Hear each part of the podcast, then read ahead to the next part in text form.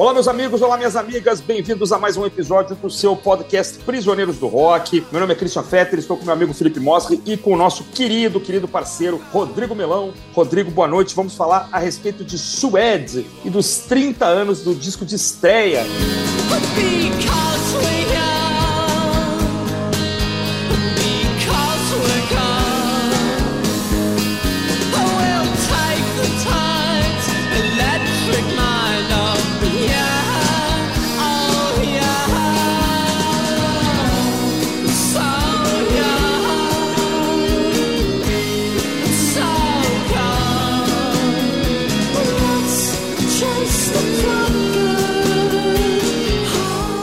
Dia, boa noite, boa tarde, boa semana, boa, boa vida para todo mundo aí. É, que prazer estar tá aqui de novo. Prometo que hoje eu não vou fazer um, uma série da, da Netflix com, com os meus dois amigos aqui, porque a última gravação foi catastrófica nesse sentido, né? Imagina. É, é, e o, o, o Suede é uma banda que entrou bem depois é, é do, da época que eles apareceram, né, em 93, porque nessa época eu era ligado no, no Nirvana, nas coisas mais pesadas, né, no Soundgarden e, e por aí vai. E eu não dei muita atenção pro, pro Suede depois, eu fui conhecer o trabalho da banda, porque lá pra, pelos idos de 96, 97, quando eu já já estava pego pelo, pelo Britpop, né? Mas a gente vai discutir o, o, a ideia desse, desse álbum de estreia e as relações que ele, que ele tem com o glam rock dos anos 70, as guitarras estridentes que, que emulam Mick Ronson aí, androginia e uma série de coisas aí que acho que compõem esse disco e fazem dele um precursor bastante interessante para o que viria na, no, no decorrer da década de 90 aí. E o Felipe, o que, que ele acha desse disco aí? É, olá a todas e todos, obrigado por aceitar nosso convite mais uma vez, Rodrigo. Sempre um prazer estar aqui com você e com meu amigo Christian, que está sempre aqui com a gente. Cara, eu acho que a gente podia começar esse papo comentando que na virada dos 80 para o 90, tanto no Reino Unido quanto nos Estados Unidos, a gente tinha uma transição também no que estava acontecendo no rock, né? É, no final dos anos 80 você tinha de um lado aquele hard rock que a gente gosta de chamar de farofa aqui no Brasil, né? Esse hard rock é, espalhafatoso, grandioso, e você tinha por um outro lado uma tendência de música eletrônica já crescendo muito também, uma mistura já do rock com a música eletrônica, uma coisa muito pop. E a gente teve nos Estados Unidos o, o grunge vindo como uma salvação, né? Foi considerada a salvação do rock essa volta a um som mais simples, mais sujo, abrir a mão desse visual também glamuroso, exagerado. E nessa época, no Reino Unido, aconteceu um movimento chamado shoegaze, que era o, uma parte do rock alternativo, que era uma coisa muito obscura, que a, que a gente até falou aqui do, do, grande disco do shoegaze, que é o Loveless. A gente tem episódio sobre esse, da banda My Bloody Valentine, mas era um estilo que era difícil de se tornar popular, pelas suas próprias características. Então, o Reino Unido estava meio para trás, assim, como ponta de lança do rock, uma coisa que eles, o país sempre se orgulhou de ser, né? Das, das tendências surgirem lá e se espalharem para o mundo. Ah, e tinha o, o Manchester também, né? Que era um som bem é, eletrônico, um revival da psicodelia, mas com muita. É, com, com uns climas meio psicodélicos, mas é, com áreas eletrônicos e voltados para o uso de drogas pesadas também, né? O As drogas do, desse, desse psicodelismo eram outras, né? É. Isso influenciava, isso influenciava muito o som, né? Então o Reino Unido tinha o shoegaze e tinha essa, o Manchester, que era essa tendência eletrônica psicodélica. É, então, ao invés do grunge, que eles até chegaram a copiar, eles tiveram o Britpop. Mas o Britpop que ficou mais conhecido é com o Oasis com Blur, que apareceria um pouquinho depois. Mas, na verdade, a primeira banda que rompe essa tendência ali que existia no Reino Unido de ficar sem nada de tão inovador é a banda Suede. Quando ele surge ali na virada de 92 para 93, eles têm um som muito inovador, apesar de, de várias referências explícitas de coisas anteriores, mas conseguindo misturar coisas novas também, uma guitarra muito poderosa, uns vocais dramáticos muito bem feitos, um som que conseguia ser empolgante nas faixas rápidas e com uma melancolia bem teatral nas faixas mais lentas, chamou muita atenção, né? Então eles são considerados por muitos a banda que estreia o Britpop, que é considerada a salvação do rock no Reino Unido, no, nessa primeira metade dos anos 90. Né? Então essa banda já antes da a gente falar das músicas em si, ela tem essa importância, né, desse papel aí de ponta de lança do Britpop.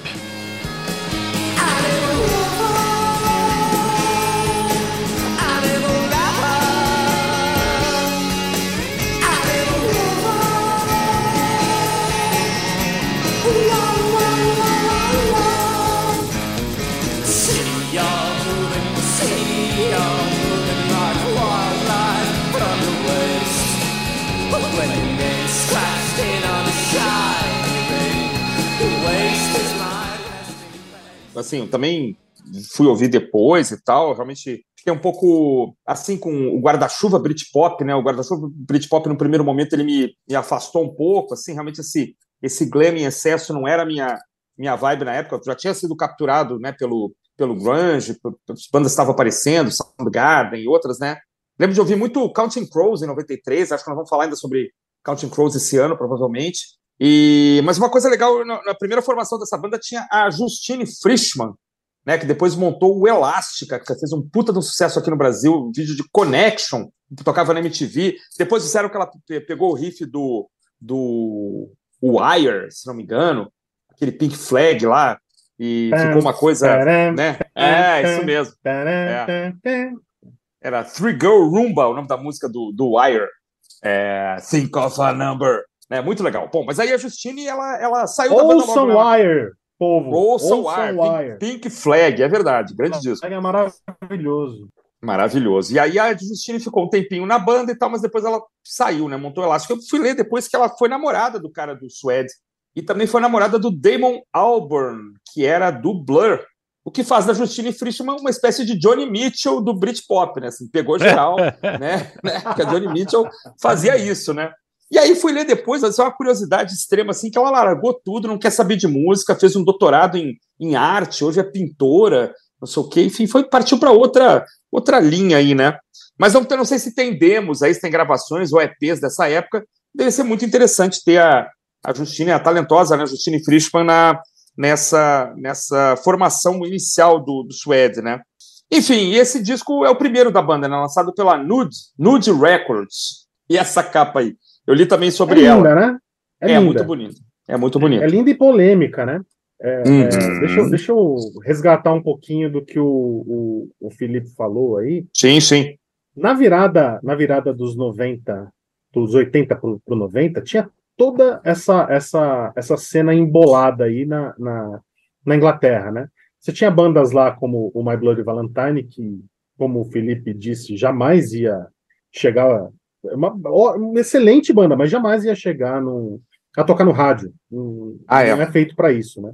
E o não. que tocava no rádio eram coisas como Happy Mondays, o, a, a, principal banda inglesa na época era o Stone Roses, provavelmente, e já tinha passado o, o período de sucesso, que foi mais ou menos no início até 87, dos Smiths, do Echo hum. the Bunnymen, eles já eram passado nessa época aí. Então, o que apontava para o futuro era o shoegaze e era o Manchester, uma mistura de pop, rock, psicodelia e música eletrônica. Só que aí eles não contavam que no meio do caminho, lá nos Estados Unidos, é, os caras estavam fazendo um resgate desgraçado do punk da forma mais crua e nua possível, e, e o grunge deu uma bagunçada na, na, no coreto mundial.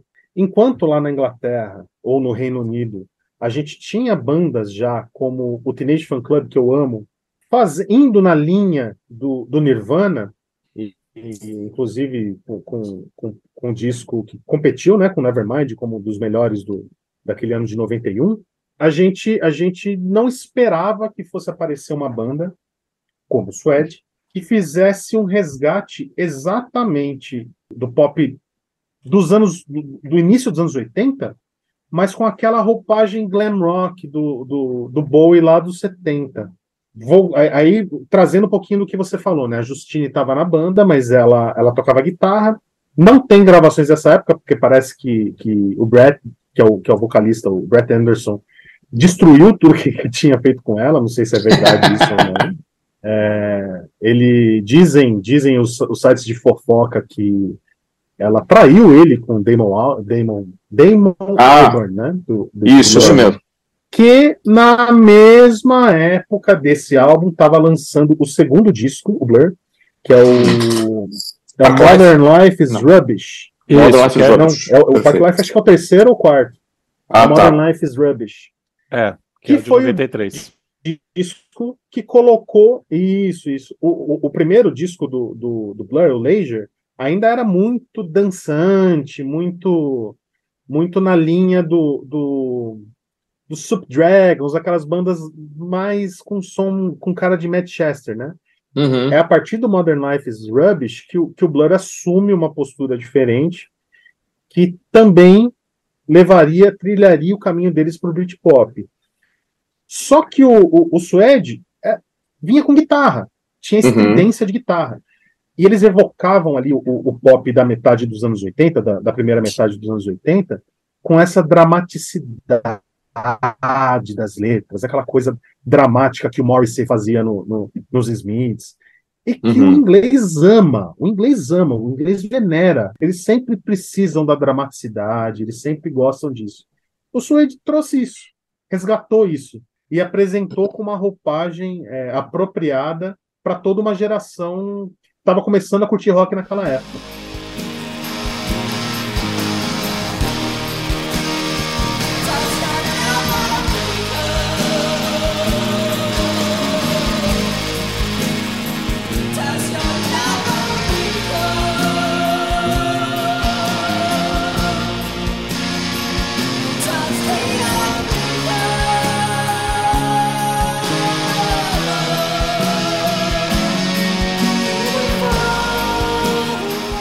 Em 92 eu fiz 20 anos, né? E aí teve o Hollywood Rock aqui no Brasil, cara, com Jesus Jones, IMF, Olha só, que sensacional. né? Extreme e Skid Row. E eu, e eu lembro que estava estouradaço Super Dragons, tocava muito aqui aquela versão de I'm Free dos Rolling Stones, né? Mas eu me lembro de eu, de eu me perguntar assim, cara, para onde vai?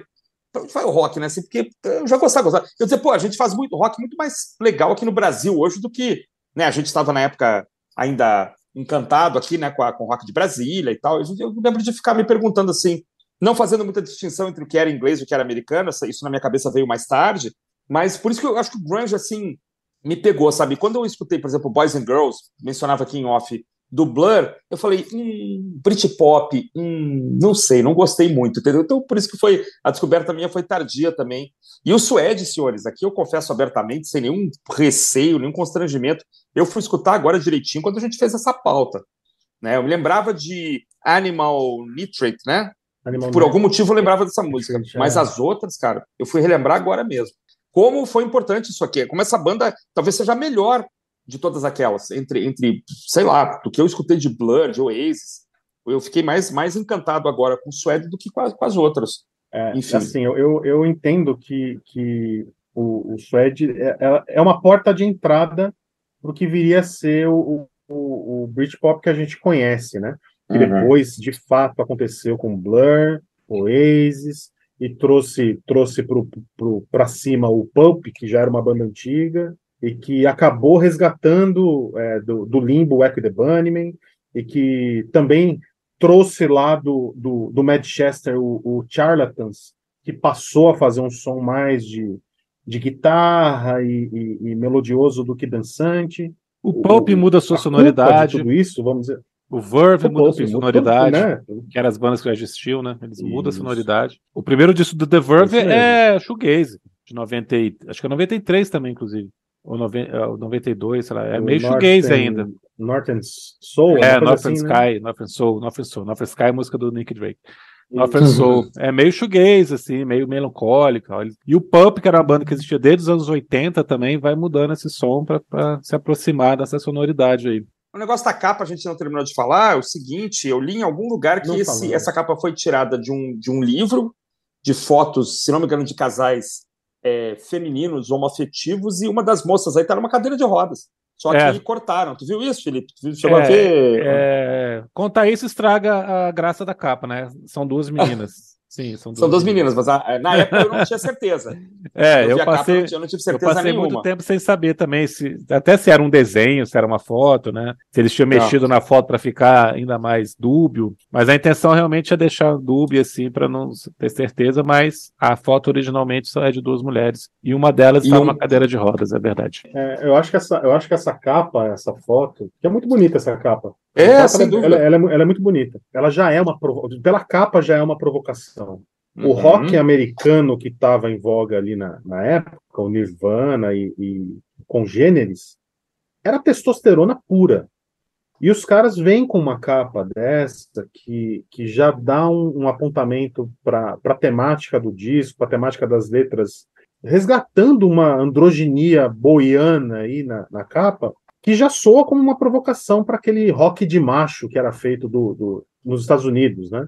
Isso daí já foi um grande chamariz para a banda no, no, no, lançamento do disco. Mas como eu vinha dizendo, para conversar com vocês, hoje eu, eu, assisti algumas coisas da época, né? Uhum. Tem um documentário muito interessante no, no, no YouTube, para quem se interessar, busca lá como é, Suede, documentário, alguma coisa assim. Vai aparecer um documentário feito para TV de 15, 20 minutos, da época uhum. do lançamento desse disco, e como esses caras é, falaram para uma geração de adolescentes na época. O público desses caras eram, eram assim, garotos e garotas de 15, 16 anos que se sentiam tocados pelas letras é, é, melancólicas e, e, e tristes da, da, da, banda. Lógico, né? A gente, a gente, a, a gente vai falar um pouquinho para frente. As letras falam muito de sexo, fala muito de sexualidade, de consumo de droga, de tristeza, de, de melancolia, etc. E as pessoas sentiam falta disso, porque vinham de uma de uma de um período de loucura, de, de doideira do Happy Mondays com, com um doidão no palco dançando lá, pulando sem tocar nada. É. no máximo e, um sucalinho, né? Dominar, é, um no máximo um bandeirinha ali, alguma coisa assim. e, e, e, as pessoas estavam começando a ficar de saco cheio daquilo. Eles sentiam falta do que o, o Morrissey fazia lá nos Smiths, né? Eles sentiam falta de, de, de melodia, eles sentiam falta de guitarra. E o Suede entrega tudo isso. Você fez um comentário, Christian, dizendo que hum. acha que eles talvez possam ser os me a melhor banda do Britpop. Eu acho que isso é bastante discutível. Lógico. E, na minha opinião, por um, por um único motivo. Um único tá. motivo. Esse disco tem pouquíssimos ganchos. É um disco de estrofe, refrão, estrofe, refrão. Uhum. Tem pouquíssimos ganchos. Uhum. O que, que o Oasis fez? O Oasis não fez uma. As músicas de guitarra desse disco não é diferente do que o Oasis fez no, no primeiro álbum. A diferença é que o Oasis colocou uma letra macho alfa ali, vamos falar de cigarettes and alcohol, e meteu gancho, cara uns ganchos yeah. por dentro que te amarra na música e você fica preso ali. É verdade. Aquilo gruda na mente. Mas aqui em várias faixas, eu acho. Eu acho que em várias faixas isso aqui aconteceu aqui nesse Você achou disco. ganchudo? Achei é. algumas, algumas, algumas. Não eu todas, achei, claro. Pois é, eu oh. acho que as músicas rápidas são todas muito ganchudas, cara. São todas muito grudentas. Eu fico. Eu escutando de novo esses últimos dias, eu, eu me lembrei de como eu estava na época que eu escutei esse disco pela primeira vez né, com essas coisas, na, com essas músicas na cabeça por dias depois repetindo ali, né, não só uh, o refrão, mas também o, a guitarra, né, o, a chamada da guitarra para entrar no refrão, os riffs todos. Assim. Eu acho Sim. que é ganchudo. Eu acho que as baladas é que tem algum problema, apesar de serem muito bonitas, eu acho que falta uma melodia, alguma coisa que, que seja mais empolgante, assim, para cumprir o papel de, de, de, balada de rock and roll. Agora, não tenha dúvida que o, o, o Oasis conseguiu atingir mais, né, Felipe? Desculpa te cortando, mas. Não, mas aí é, é uma questão de, de, de estilo do que você faz, né? É, uhum. eu, eu não acho que o Oasis seja a melhor banda do Britpop. Eu acho que o Verve, o Pulp e o Suede são melhores. Mas o, o Oasis é muito mais competente de alcançar público maior, de, de criar hinos que, que se tornaram já parte da história do rock, como Underwall, é, Don't Look Back in Anger. Don't Look né? Back in Anger, é, Stand By Me, né? Essas músicas que ficaram já na, uhum. no consciente coletivo aí. Mas uhum. como qualidade sonora, como o Rodrigo falou, não fica nada a dever essas músicas daqui. Ah, sim. O Oasis é, conseguiu ser mais pop e atingiu mais gente. Mas uhum. Não por esse motivo que o Rodrigo falou. Com eu letras acho mais fáceis também, né? É, letras mais fáceis. Com letras com mais. É, mas quando você né? faz uma letra como eles fazem aqui, tão provocativa, você está escolhendo o seu público, né? Você, está, você vai ter seu nicho, né? Você não vai alcançar casa de milhões de venda, não tem jeito.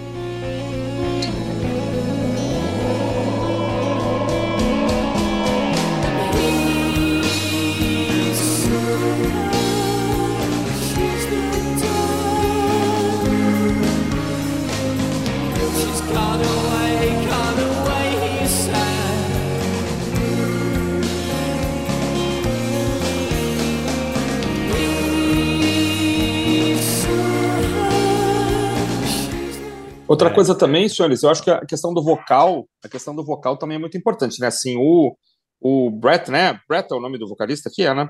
Brett Anderson. Brett Anderson, é. Brett Anderson.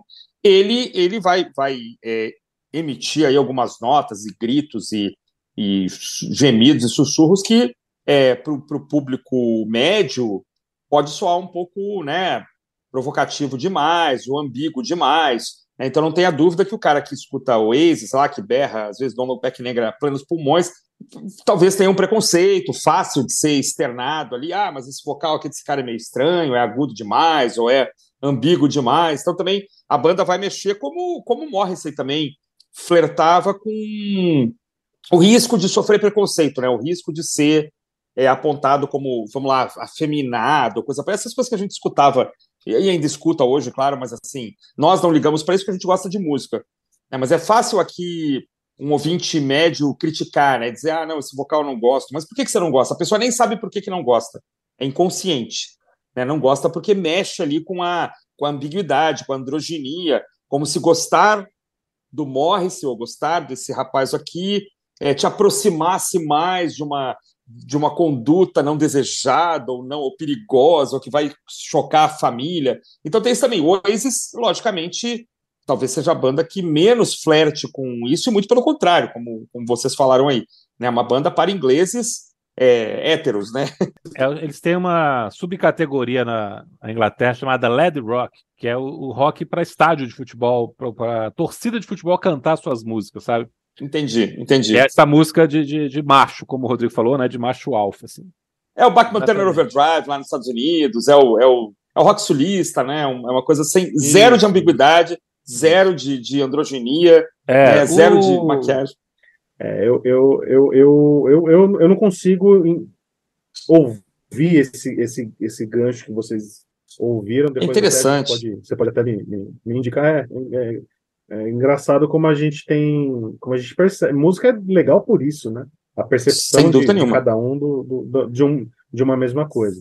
Sim, Sobre isso que você dúvidas. falou da voz do, do, do Brett Anderson, a gente tem que sempre contextualizar que lá nos Estados Unidos o, o Kurt Cobain estava gritando yeah no refrão da Lídia, aos é berros. E aqui, esse, esse vocal do cara completamente afetado e propositalmente afetado, faz parte da estética da banda. Uhum. Faz parte da proposta que eles tinham de som. Que incomodou, eu não tenho dúvida disso. Mas é o que o Felipe falou: esses caras sabiam que eles estavam fazendo música para um determinado nicho. Eles sabiam disso. E eles Verdade. conseguiram, tanto nesse período aí, até aparecer os, os, a competição Blurry Oasis, eles eram eles foram a principal banda da, da Inglaterra os três primeiros discos do, do Suede são, são venerados, assim, sempre indicados como os melhores discos da, da, da história do Britpop. Né? Só, só uma coisinha curiosa que eu vi também quando, enquanto eu me preparava, né? Eu fui buscar uns vídeos antigos do, do, do Suede na época do lançamento desse disco, e tem uma apresentação deles no, no Later. Jules Holland. É, isso, que eu adoro. Esse, que, que é. programa sensacional, né? O, o Suede estava se apresentando como uma banda novata ali, e uhum. quem estava no, no, nos palcos, no, nos demais palcos, que eu me lembro, era o Fishbone, além do Fishbone, eu não vou. Assim, a figura que eu achei curiosa que estava ali no mesmo dia que eles era o Brian Ferry. Oh, Olha que, que eu legal. tenho absoluta, eu tenho absoluta certeza Adorou. que é uma fonte de inspiração absurda pro, pro, pro nosso querido vocalista aí, que me fez É, o nome. Brett Anderson. O Brett Anderson. Tenho Brett certeza que o Anderson. Brian Ferry adorou assistir os caras. É, então, e, e o Brian Ferry é elegantíssimo, assim, e o, o, o Sempre, Brett né? Anderson também elegantíssimo, e, e rebolando, e, e- e se insinuando para a plateia. É muito legal, é muito legal esse, esse- essa apresentação no, no, no Jules Holland. Sem dúvida, quando, quando o Anderson canta de forma elegante, ele emula demais o, Sim, o, o Brian. Quando ele afeta um pouco mais, a gente vai lembrar do Bowie, um pouquinho de Mark Bolan, eu peguei também ali uma certa influência do Mark Bolan, em geral o pessoal do glam, né?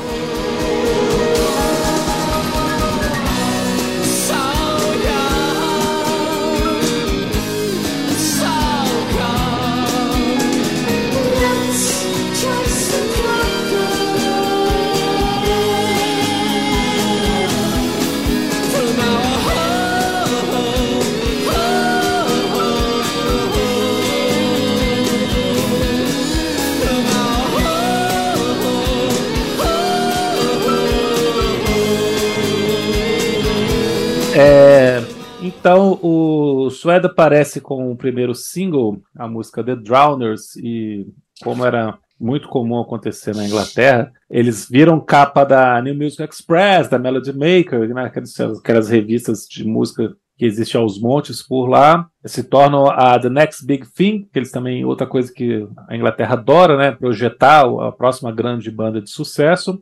E eles depois lançam esse disco em março de 93, e por sorte corresponde a toda expectativa, né? Não era só um, um- um one hit wonder.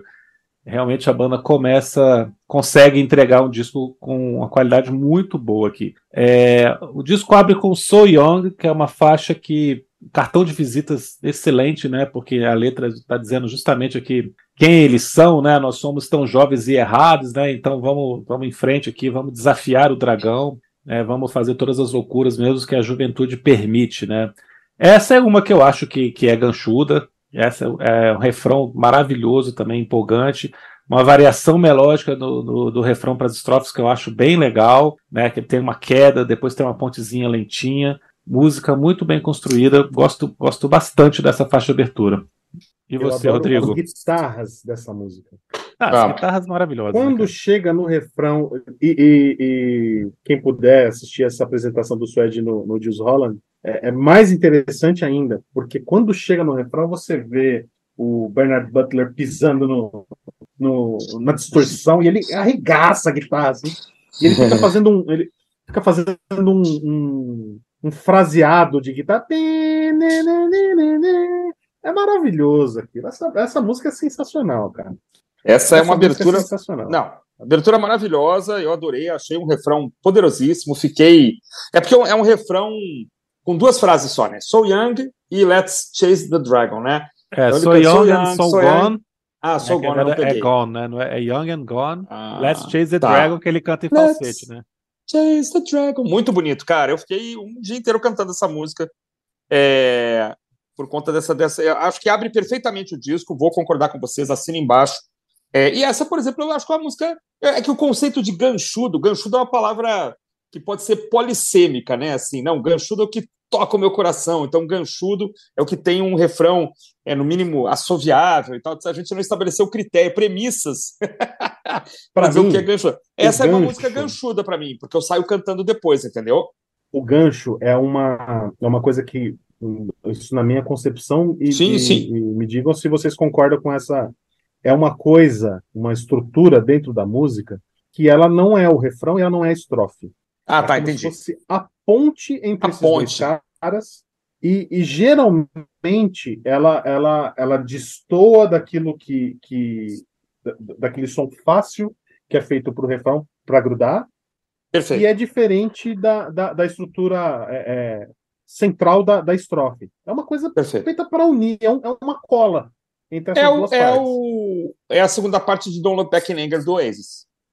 So I Perfeito. start a revolution from my bed. Não é a estrofe. É, e não é ainda o ponte, refrão, é, é. ponte, pré-refrão, né? Tem vários nomes isso aí. É, isso aqui realmente não tem. Então aí eu tô. É que o Ganchudo, pra mim, é uma música que eu termino de ouvir e quero ouvir de novo e saio cantando. Com É. facilidade, entendeu? É. E aí, por isso que a gente estava falando de coisas diferentes, o que é ótimo também, assim. Mas é, de ótimo. fato, a banda aqui, ela, ela tem uma certa urgência, talvez, em várias músicas, em chegar no refrão. Me parece que nas músicas mais lentas, não. Não. Ela deixa fluir mais. Tem música aqui que chega a seis minutos, né? Mas os grandes hits aqui, né? é, você tem essa chegada logo, né? Essa entrega do refrão. É, mas eu, eu acho que não, não desabona, mas eu, eu entendi agora. E realmente, nesse ponto, tu tem razão. E se aí, se isso é importante para ti, eu acho que em várias músicas é, talvez o Oasis ganhe, então, em termos de estruturação da música, né?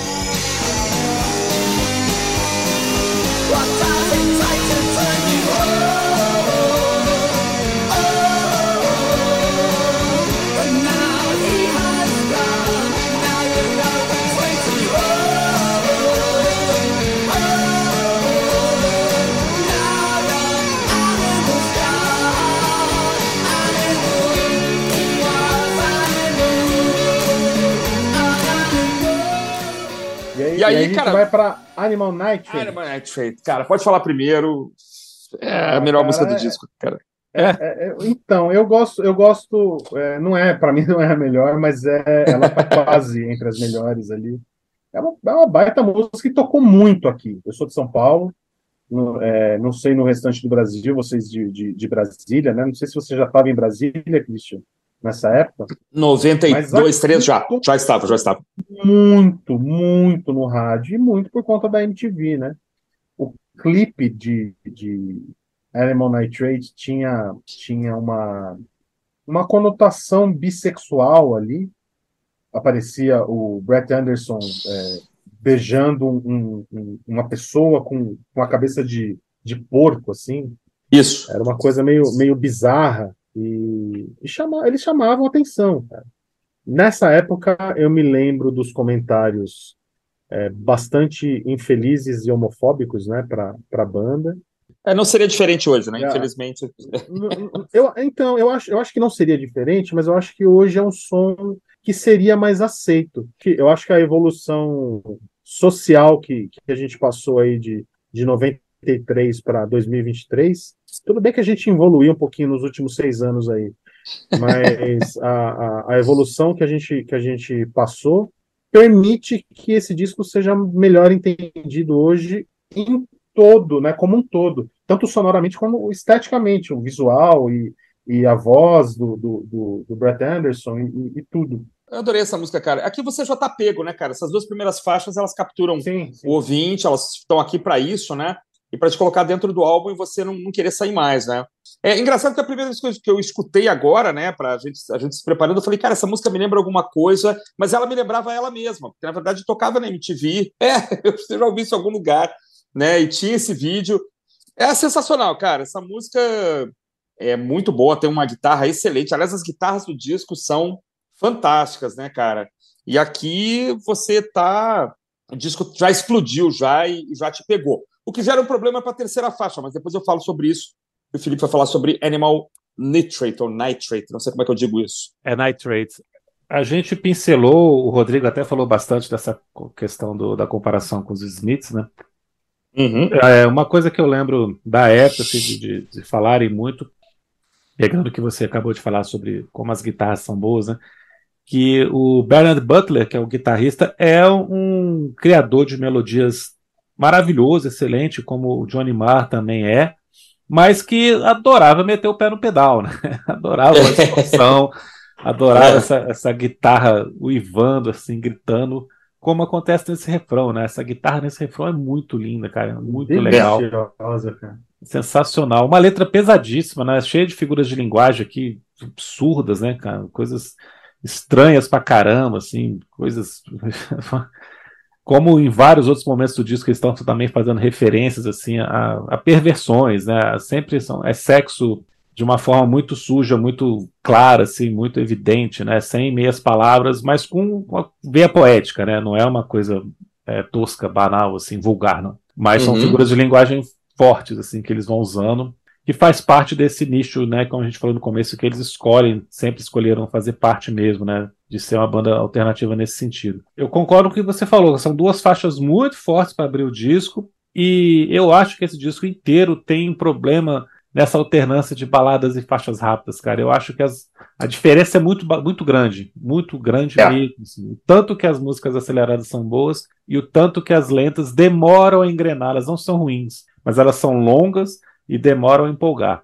É, Eu concordo. She's Not Dead, que é a próxima, já puxando aqui, eu acho muito bonita, cara. É uma música que lembra muito o que todo mundo depois foi fazer no Reino Unido, né? Essa coisa bem delicada, muito bem construída, lindíssima, cara, mas não, não chega a empolgar, demora a empolgar, né? É um, é um problema, assim.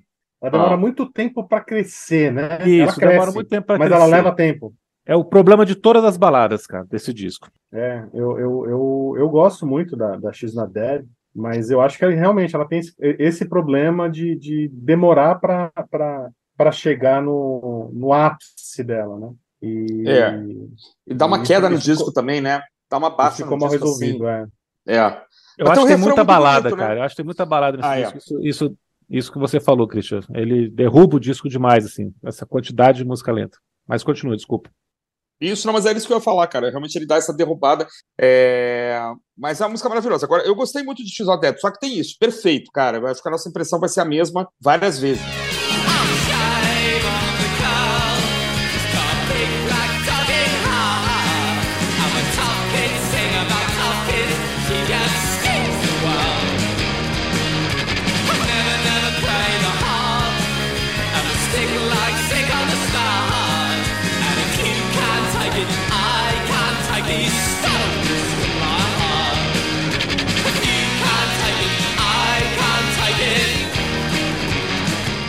É, e aí entra uma música super pesada depois, né?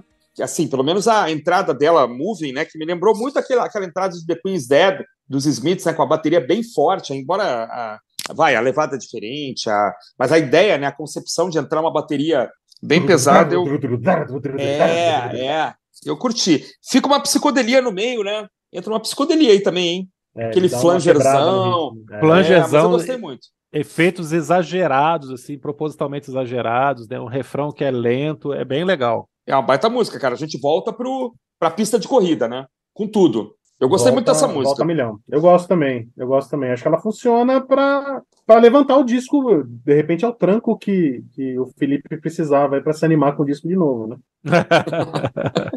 Animou, Felipe? Então, eu gosto demais dessa, dessa música, eu gosto demais dessa diferença que ela tem aqui de arranjo. Ela foge do, do Glenn das duas primeiras. Essa entrada da bateria, eu gosto desse flanger exageradíssimo que tem aqui. O refrão é lento, né? Então é- é uma construção de dinâmica difícil de funcionar. Aqui dá muito certo.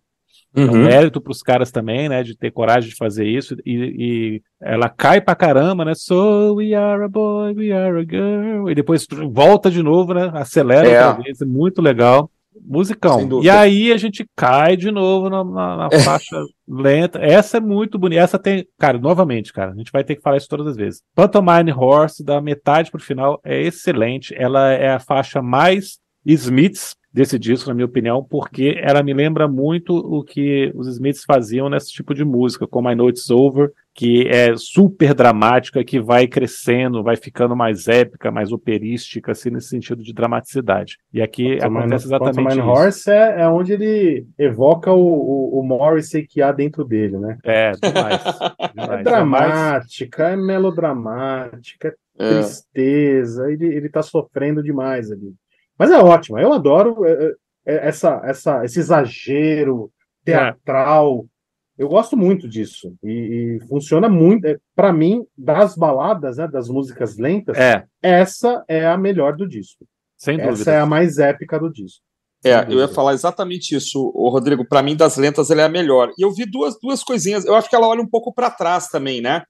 É, eu vi, logo no começo tem um trabalho de baixo muito bacana, né? O contrabaixo está muito legal. Eu lembrei muito das linhas do John Deacon, do Uhum. Queen, né? E não sei vocês, essa guitarra que entra no final, quando a, quando a música cresce mesmo, tem um solo, né? Cara, me lembrou um bocado do Hey Joe do, na versão do Jimi Hendrix, cara. Não é, não são as mesmas notas, de novo, não é a mesma, não é cópia, não é plágio, não é nada. Mas a vibe da, da guitarra me, me jogou lá pro, pro final dos anos 60, lá pra versão de Hey Joe. E acho que ela, ela fecha muito bem o que seria no vinil o lado A, né? O lado A termina aqui, né? Eu não tenho a menor ideia. Eu fiz essa pesquisa. Ainda bem que temos um prisioneiro aplicado aqui Cara, que faz a pesquisa de Não, porque co- como eu tenho em Três CD, né, pessoas. cara? Eu nunca. É. Mas então, eu essa música adorei Pantomime Horse, de fato. A bala é uma balada, perdão, das baladas de banda, que tem uma balada no final que é com pianinho e tal, né? Outra história. Mas as É, baladas em que a que é banda o- realmente se empolga e toca é linda também, né? Mas a Pantomime Horse é a melhor balada de banda do disco. Fecha e é, o- é o que no, no vinil é o lado A. Então ele fecha o lado A e o lado B abre com o primeiro single, né? Eu acho que é Diga lá, diga lá. justíssimo, porque aí você consegue abrir o lado B com The Drowners, que é, aí sim, a melhor música do disco.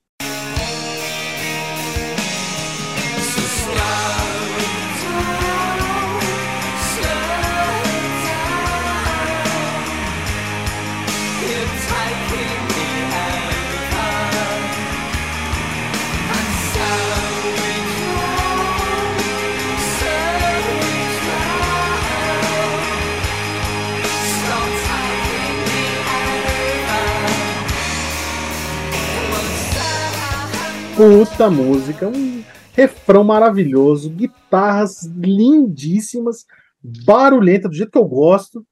E um refrão grudento, né, cara? Ele, ele vai do, do- da voz grave pro, pro.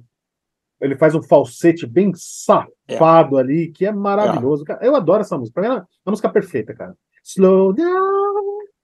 Vai É, lá pra é. cima. É maravilhoso, cara. Eu adoro. Felipe, Melhor música do disco, cara, também Uhum. acho muito viciante. A letra mais provocativa de todas, com um verso que a galera que é machona aí ia ficar, assim, desesperada de ler, né? Porque ele escreveu, é, ele escreveu bem embaixo da minha coluna. Você acredita no amor aqui? é, E o refrão também, que pô, lentamente você vai tomando conta, vai me dominando, né? E chama de Sir, né? So we drown, então nós, nós nos afogamos, senhor, né? Lord, né? E, e para de, de tomar conta de mim. Então, assim, é uma coisa também muito homoerótica, poderosíssima, assim, com um- um- outra vez uma dinâmica perfeita aqui do jeito que eles vão alternando nessa dessa segunda estrofe aqui quando ele muda. Eu adoro, cara, eu adoro essa música.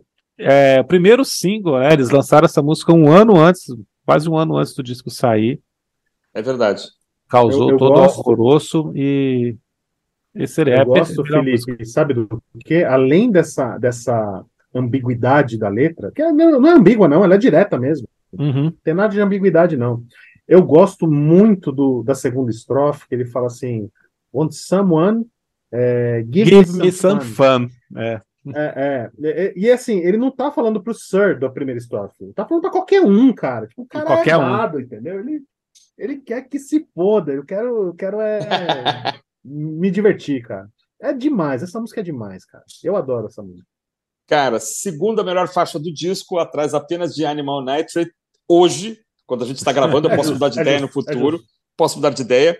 Refrão grudento, cara, para sair cantando junto, caso você ainda consiga fazer falsete depois dos 50, dá para sair cantando junto tranquilo. Né? Então a música é. Ah, cara, eu passei vergonha no trânsito essa semana ouvindo esse disco, cara. Eu também. Eu pa- Eu passei vergonha, cara. Até- ah, também. O pessoal, ah, cara, o pessoal É. olhava pra mim. Eu, É. E eu lá no, É. no, no, no No- falsete. no tra- né? Eu também, cara. Mas eu, eu só, eu, eu só faço essas coisas no chuveiro, cara. No chuveiro tem bastante barulho de água, ninguém me ouve. Não, tô brincando, mas é realmente uma música para sair cantando junto e, e tem um belo trabalho de guitarra, um belo trabalho vocal. E outra, hein, caras? Final com fade out, que já era um negócio que, assim, não acontecia com muita frequência, né? A música termina reduzindo o volumezinho lá, É, né? a gente, que é um a gente negócio pode muito anos colocar essa 70, né? naquela, naquela contabilização que o, que o Felipe faz aí de músicas que tem fade out e que funcionam. É, Isso daí funcionou bem. exatamente. Exatamente, exatamente. Mas Demais. essa, mas essa é uma provocação também, esse fade out aqui. É um fade out também, coisa como os Smiths gostavam de fazer, né? Dessa, coisa de ficar repetindo, né? É, As músicas, uma das músicas mais famosas do- dos Smiths, na There is a Light That Never Goes Out, termina em fade out também. desse mesmo verdade. jeito. né, Na né, repetição. É, repetindo a mesma coisa. Uhum. Verdade. Eu E gosto aqui também, né? eu- Stop taking me over. e- é, é, só- só- uma coisa que eu gosto no final também, eu- quando começa Stop Take Me Over, tem uma palminha assim, né? Ah, É. Ah, Não tem como não ser perfeito, cara. Puta são essas foda. ideias boas, né, cara? Ideias boas demais. Ideias E aí vem um- simples e boas. Sim, exatamente.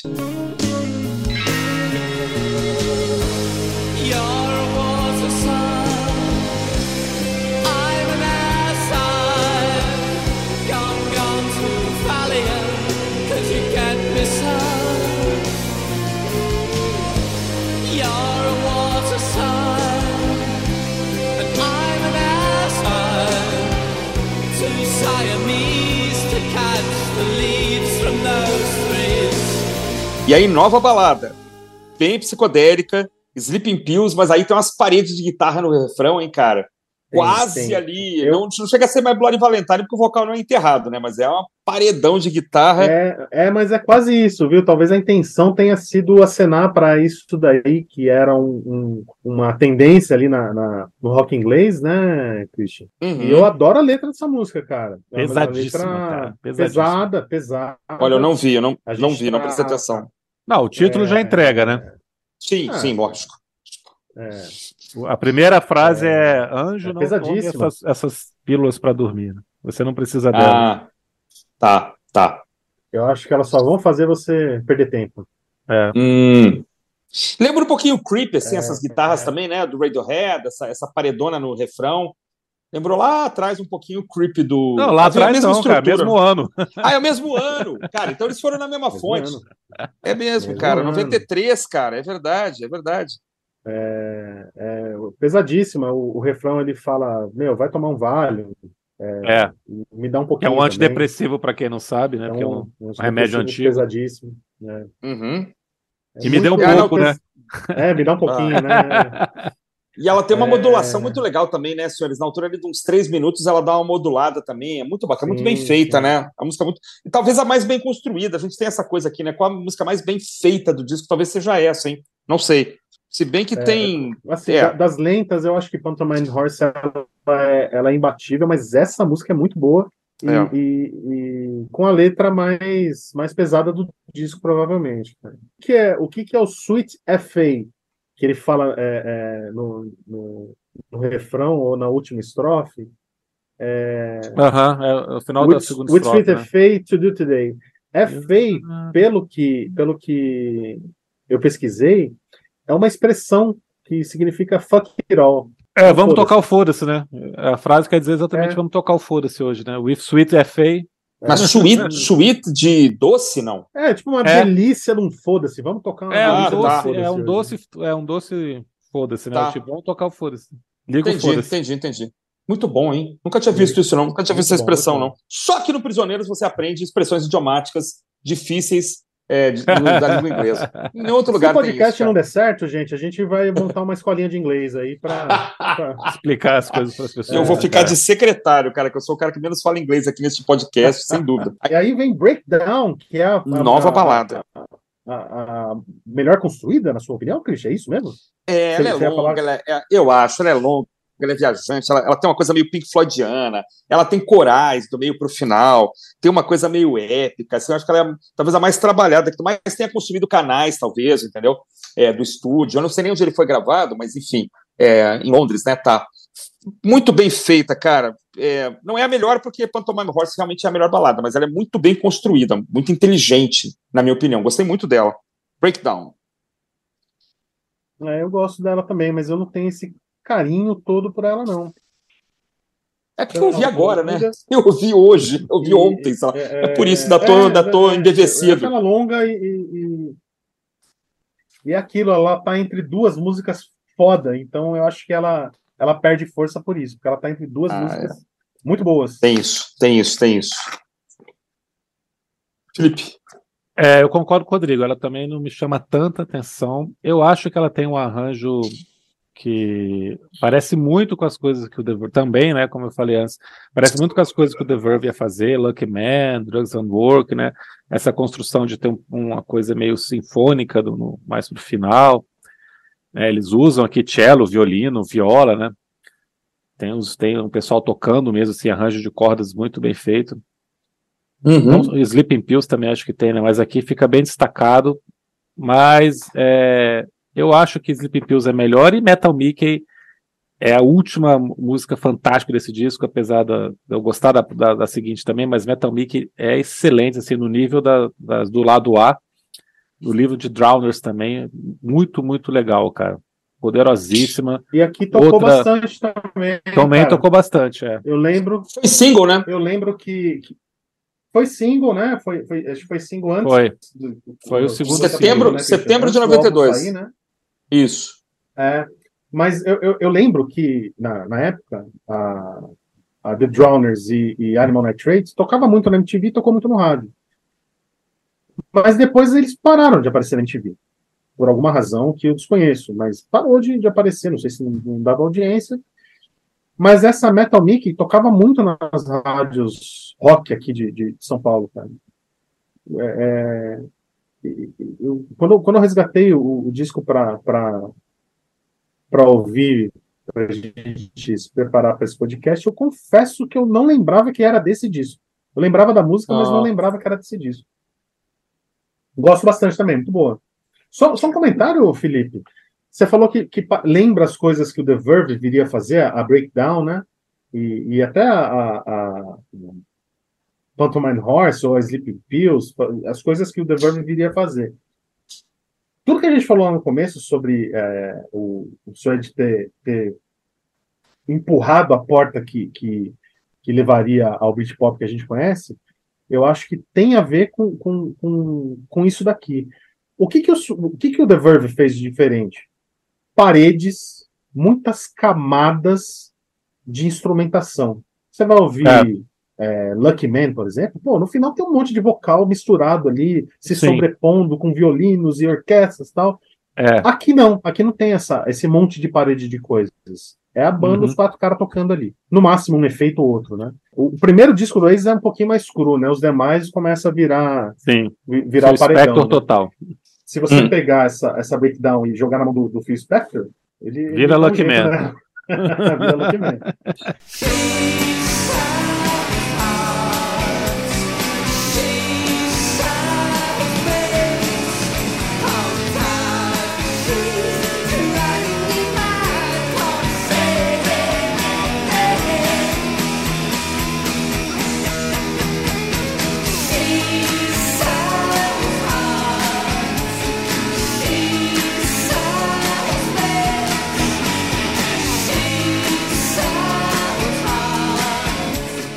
É, vou só assinar embaixo o que vocês falaram, é daquelas. é, é, fez bastante sucesso, na verdade, né? Ela tá no mesmo, da mesma árvore que saiu So Young e Animal Nitrate, né? Ela é uma música para cantar junto. O riff me lembrou um pouquinho o Big Star, algumas coisas do Big Star. É, o trabalho de guitarra, muito, né? Muito, muito, muito. E grudento, refrão maravilhoso. Poxa, essa, essa é, uma, é uma daquelas que tinha que ser single mesmo. Eu tô vendo aqui que os singles têm vários lados B que não, não chegaram a entrar no disco, né? Não sei se esses lados B foram reunidos, se não foram, se a banda tinha realmente essa coisa de fazer o lado B, uma música que não iria entrar no disco, para depois compilar, como os É, Smiths isso é cansaram bem- de fazer é, também, Pixies e tal, e isso. outros, né? Esse, essa- esse trabalho de guitarra que tem em Metal Mickey, né, da metade pro final, né, que, que tem um solinho que é muito legal, e depois tem uma parada, né? Ele faz o solo, tararara, pam, aí para pra entrar o refrão, né? Isso é muito legal. Eu adoro quando o pessoal faz isso, É. cara. Tem, tem um dúvida, nome, sem né? Para esse, esse argumento na música tem um nome. eu Deve ter um é. nome, né? Essa parada aí. Não, né? tem, é, tem um, tem um stop and go, alguma coisa assim, não sei. É. tem, tem É. um nome. Eu, Sensacional. eu adoro né? isso também. Perfeito. e outra perfeito. vez, uma letra também, assim, é, eles adoram fazer isso, né? Essas coisas do que a gente comentava, assim, quando a gente falava do. Falou do, do Lou Reed ano passado, até com o Rodrigo, né? Essa coisa do, do lado errado, entre aspas, da noite, né? Dessa, da galera perdida na noite, assim, que não se encaixa ou então que não é aceita, né? Eles adoram cantar para esse público e se colocar com esse público, né? As letras têm todas figuras, assim, muito poderosas nesse sentido, né? Em Metal Mickey Verdade. fala heart. She é, um refrão que fala vem de carne, vem de coração, né? Maravilhoso. E aí, cara, vem a faixa hard rock, né? Pra mim, Animal Lover é uma música do Kiss aí, sei lá. É, é- eu acho a música mais, eu acho a música mais boba do disco. Eu acho ela Eu boba. também. Desculpa, Temos uma unanimidade dos- aqui. dos é. Eu acho, eu acho o Kiss bobo. Desculpa, Cris. Ah, É, não tem problema. Não tem É, problema. é, É. eu acho, eu acho ela, eu acho ela É, é bobo and I desencontrada. like it. É, ela, ela não. É, ela é realmente ela é a mais fraca. Eu anotei aqui como a que me. A não, não me chegou a empolgar, assim. Ela enche bem ali o lado B, mas não, não Eu empolga. acho que ela funciona se você tiver num show do Suede, cheio de, de, de, de birita na cabeça, ela vai funcionar bem.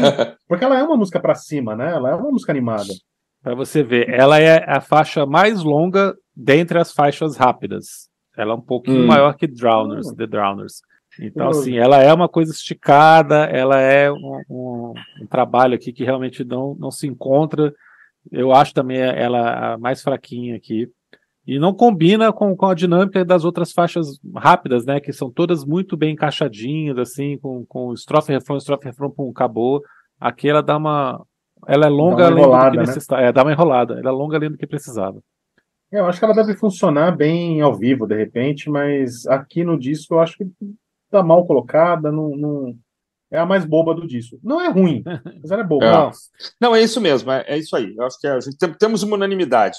Não pule, né? Escute ela, forme É. sua própria opinião, mas para nós aqui, né, diante de tantos, é, digamos, clássicos aqui, né? Músicas que se tornaram. entraram no cânon ali, né? Do, do, do Britpop aí, do, desse Britpop glam.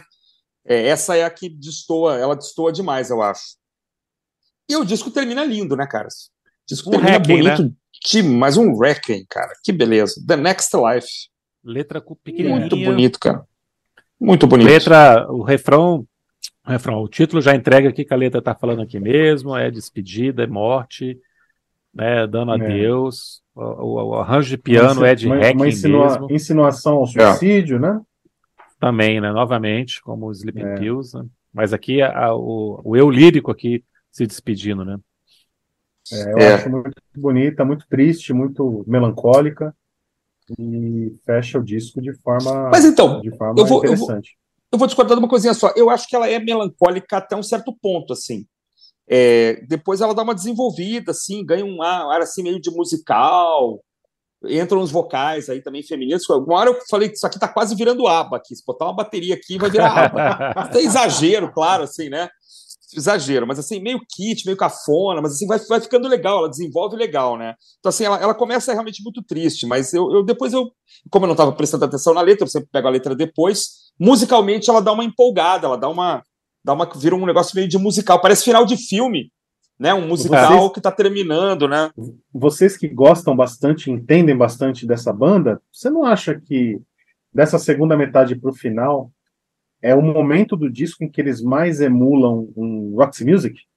Ah, cara, Não, eu, eu acho que lembra, lembra demais, lembra demais, assim, o estilo, até o estilo dele de cantar. Claro que ele é mais Estilo afetado, elegante, né? É, tem uma coisa elegante. E essa música é talvez a que mais é, emule né, o, o- essa sonoridade um pouco cafona, um pouco exagerada, um pouco. Né, claro que é outro momento, é outra, é outra banda, é outra sonoridade, mas é, sem dúvida eles é, beberam nessa fonte, eu acho.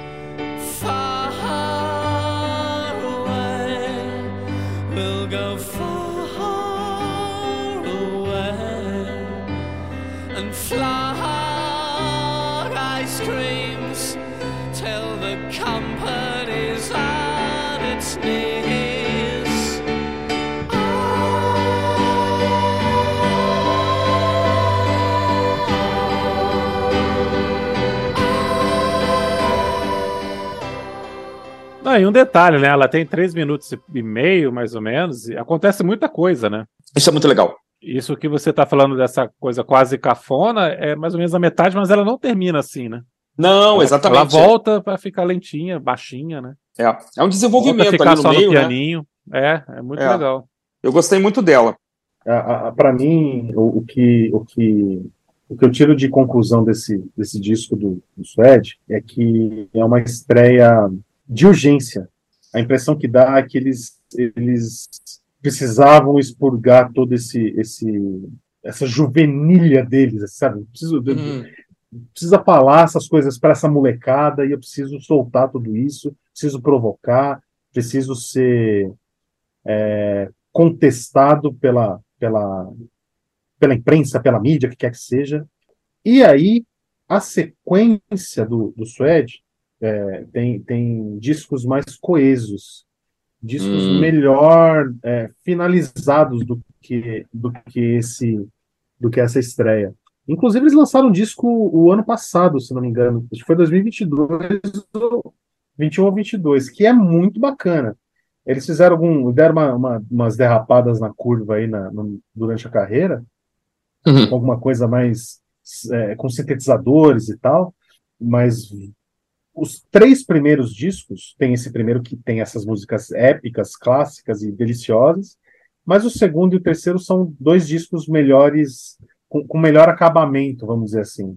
É, vale a pena quem, quem, quem gostou desse disco procurar, porque eles fazem um trabalho bastante interessante. É um disco que chama Dogman Star, que é de 94, e o é Coming muito Up, bom. de 96. É, e o Coming Up é, já é sem o Bernard Butler, o guitarrista genial que, que, que eu e o Felipe elogiamos aí por conta do, do barulho que ele faz. Ele saiu e a banda fez um disco mais pop, com um pezinho mais pop, que é o Coming Up de 96, e é o disco mais vendido do, do, do Suede até hoje. É, mas eu ainda fico com o Dogman Star. É, esse disco foi muito bem recebido pela crítica na época e, e posteriormente também sempre foi reconhecido assim está eleição da, da revista da revista site Pitchfork que é uma revista especializada em rock alternativo. Ele está em 13 terceiro lugar entre os 50 melhores álbuns de Britpop de todos os tempos. É, tem que olhar essa lista inteira para ver o que, que eles colocaram aqui porque eu acho que 13 terceiro é pouco para esse disco, mas a, o que eu queria destacar é que ele está em duas listas de melhores álbuns gays de todos os tempos, que é muito legal, né? Ah, que maravilha. Muito legal, muito legal. Muito legal, né? 27 no- na eleição da revista Attitude, Top 50 Gay Albums of All Time, né? Os 50 melhores álbuns gays de todos os tempos. E na revista Flavor Wire, 30 álbuns LGBT essenciais, que aí não tem ordem, também está lá incluído. Que, na, pô, na primeira lista ele está em que posição? 27 de 50, mas assim, De de, todos os 50. gêneros, né? Não é de rock, né? Entendi, entendi. Então tem, tem outros, dá, dá para entender, legal. né? Legal. É, mas pela essa importância, né? Isso que, o, que a gente falou aqui, né? O Rodrigo destacou bastante também, como era necessário que houvesse uma mudança de postura, de sonoridade, de entregar uma coisa diferente, que a gente comentou tanto aqui, desde a capa até os excessos do, do Brad Anderson cantando, né? Como isso é uma coisa que o rock não pode deixar de ter. O Glenn já tinha isso nos anos 70, nos anos 80 isso também foi marcado em vários momentos ali, desde o, da postura do Morrissey até o Country Club mesmo, né? Que era uma banda que fazia Uhum. também esse papel mais pro lado Bem pop. lembrado. Bem lembrado. E o Suede aqui faz a gente lembrar como isso faz bem pro rock, né? Faz muito bem. Precisa ter, né? Precisa ter, É, precisa o- ser provocativo.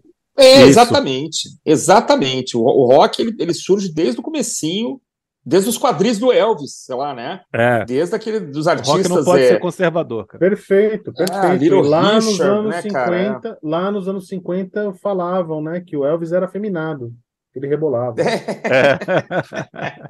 É. É, em certos programas de, de TV não podia filmar ele da cintura para baixo, era só da cintura para cima, porque os quadris do Elvis estavam pervertendo a sociedade norte-americana, como disse um Que jornalista. absurdo.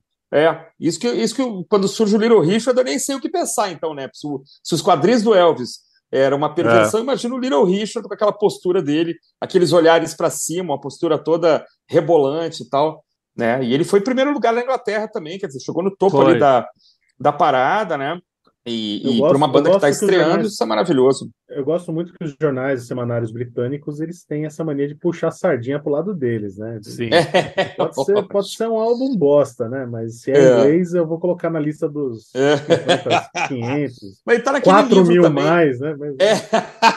4 mil é maravilhoso. né? É, é, Christian, assim, uma das coisas que eu, particu- não sei se eu já falei isso para vocês várias vezes e, e repito aqui para os ouvintes, eu sou fã do, do Prisioneiros e por conta disso, cara, a gente consegue é, resgatar uma, uma coisa, um, um disco, esse, eu não vou chamar esse de disco de disco esquecido, né, porque não é, Não, é, não, claro. a, gente, a gente- a gente resgata umas coisas e apresenta para um público que está ouvindo o podcast que talvez não tenha tido oportunidade de ouvir diante tanta oferta de música que tem, mas para entender Sim. a importância e, e- e a gente apresenta aqui o contexto histórico que da, da importância desse álbum. Não é só o som, Verdade. tem, tem, tem todo um contexto Verdade. histórico, de, de estético, tudo isso. É, você tem que compreender quais eram as bandas que estavam orbitando o, o Suede ali, o que estava acontecendo na Inglaterra, Uhum. nos Estados Unidos, e, Uhum. e você vai perceber por que, que esse é um grande álbum, uma grande estreia e, e merece a nossa, mereceu a nossa atenção aqui hoje.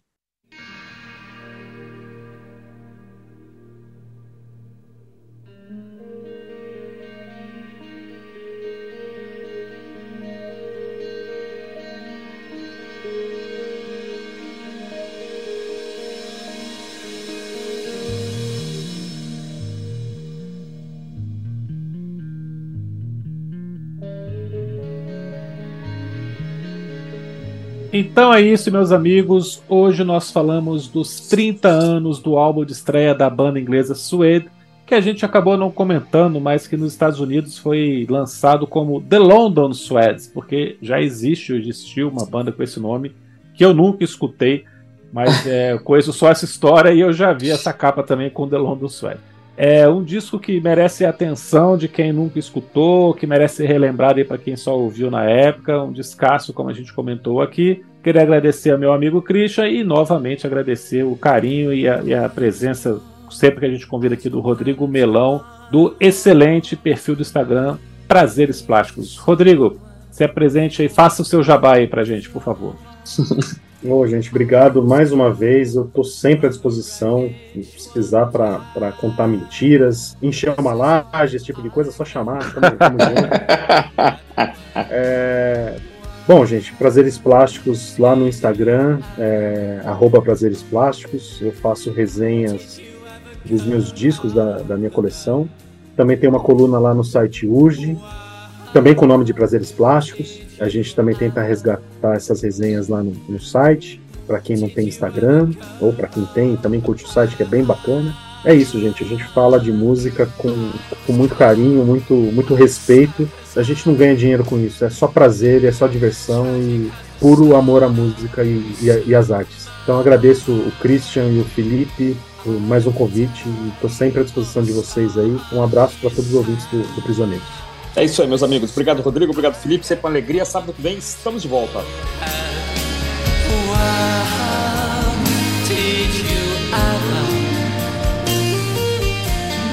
Did you ever,